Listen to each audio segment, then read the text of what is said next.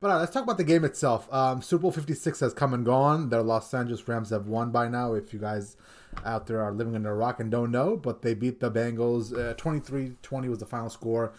Pretty good game. It had a little bit of everything. The Rams came out, jumped on the Bengals early. I thought that game was going to be a little bit of a blowout. And before long, I thought it was going to be 40-17 or something, and the game would be over. But I believe with about 4 minutes left in the second quarter, Odell Beckham Jr. tore his ACL, had to be, and he was gone for the rest of the game. And that's when the Bengals started making their comeback and they got into the game.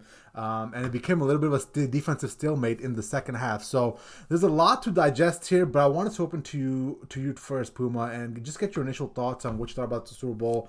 You know, what you thought was on the product in the field, and just any kind of impressions.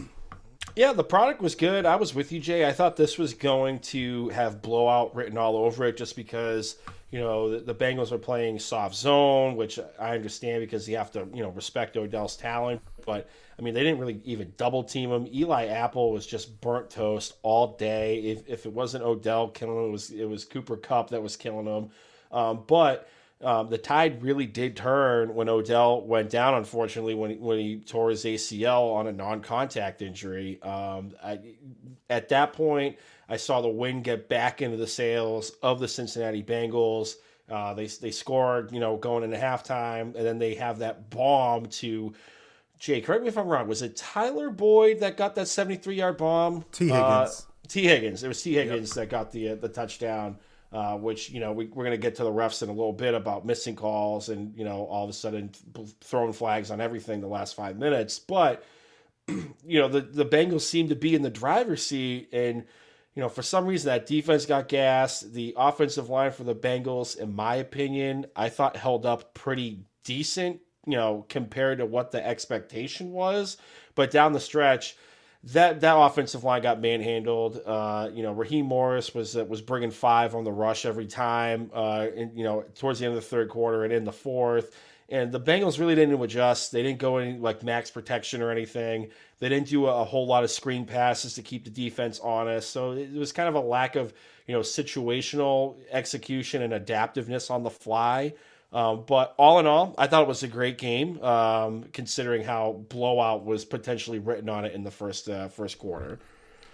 Yeah, it was a good game, Puma. I enjoyed the hell out of it. It came down to the last second, obviously, drive by the Bengals. And I think for me, my initial thoughts are, I think you really saw the inexperience of Zach Taylor on the grand stage. I mean, you saw Sean McVay do this back against Belichick 3 years ago against that Rams Patriots Super Bowl, where he just didn't adjust. He didn't get a feel for the game. He didn't realize what was happening.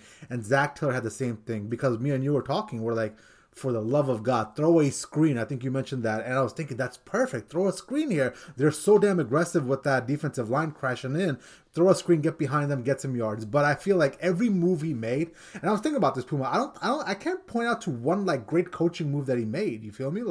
He didn't protect Joe Burrow that well. He didn't allow Joe Burrow to have command at the line of scrimmage, where he knew that Blitz was going to get the ball out as soon as possible. He's drawing up. I understand that the Bengals offense is a big play offense, and they have to obviously hold on to the ball before people get downfield. But maybe you got to have a couple of changes in philosophy. Not a big change in philosophy, but just a couple of tweaks here and there, where they could get some of these quick hitting plays out of Burrow's hands. So I thought you saw, from the Cincinnati Bengals angle, you saw some inexperience there.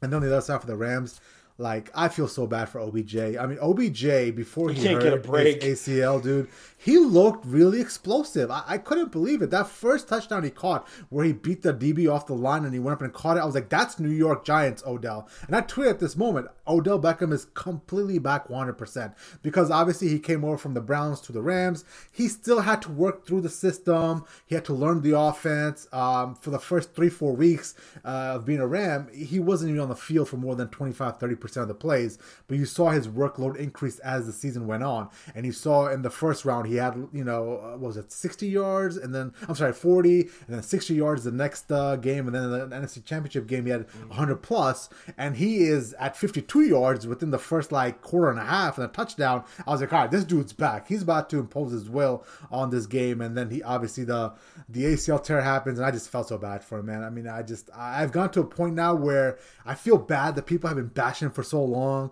Because this is what I've learned about Odell Beckham Jr. If you want to protect Eli Manning and Baker Mayfield, you bash Odell Beckham Jr. That's basically what it became. He became a punching bag for, you know, quarterbacks not living up to the hype. So I was happy for him, man. And hopefully he can go through the rehab process and come back next year. But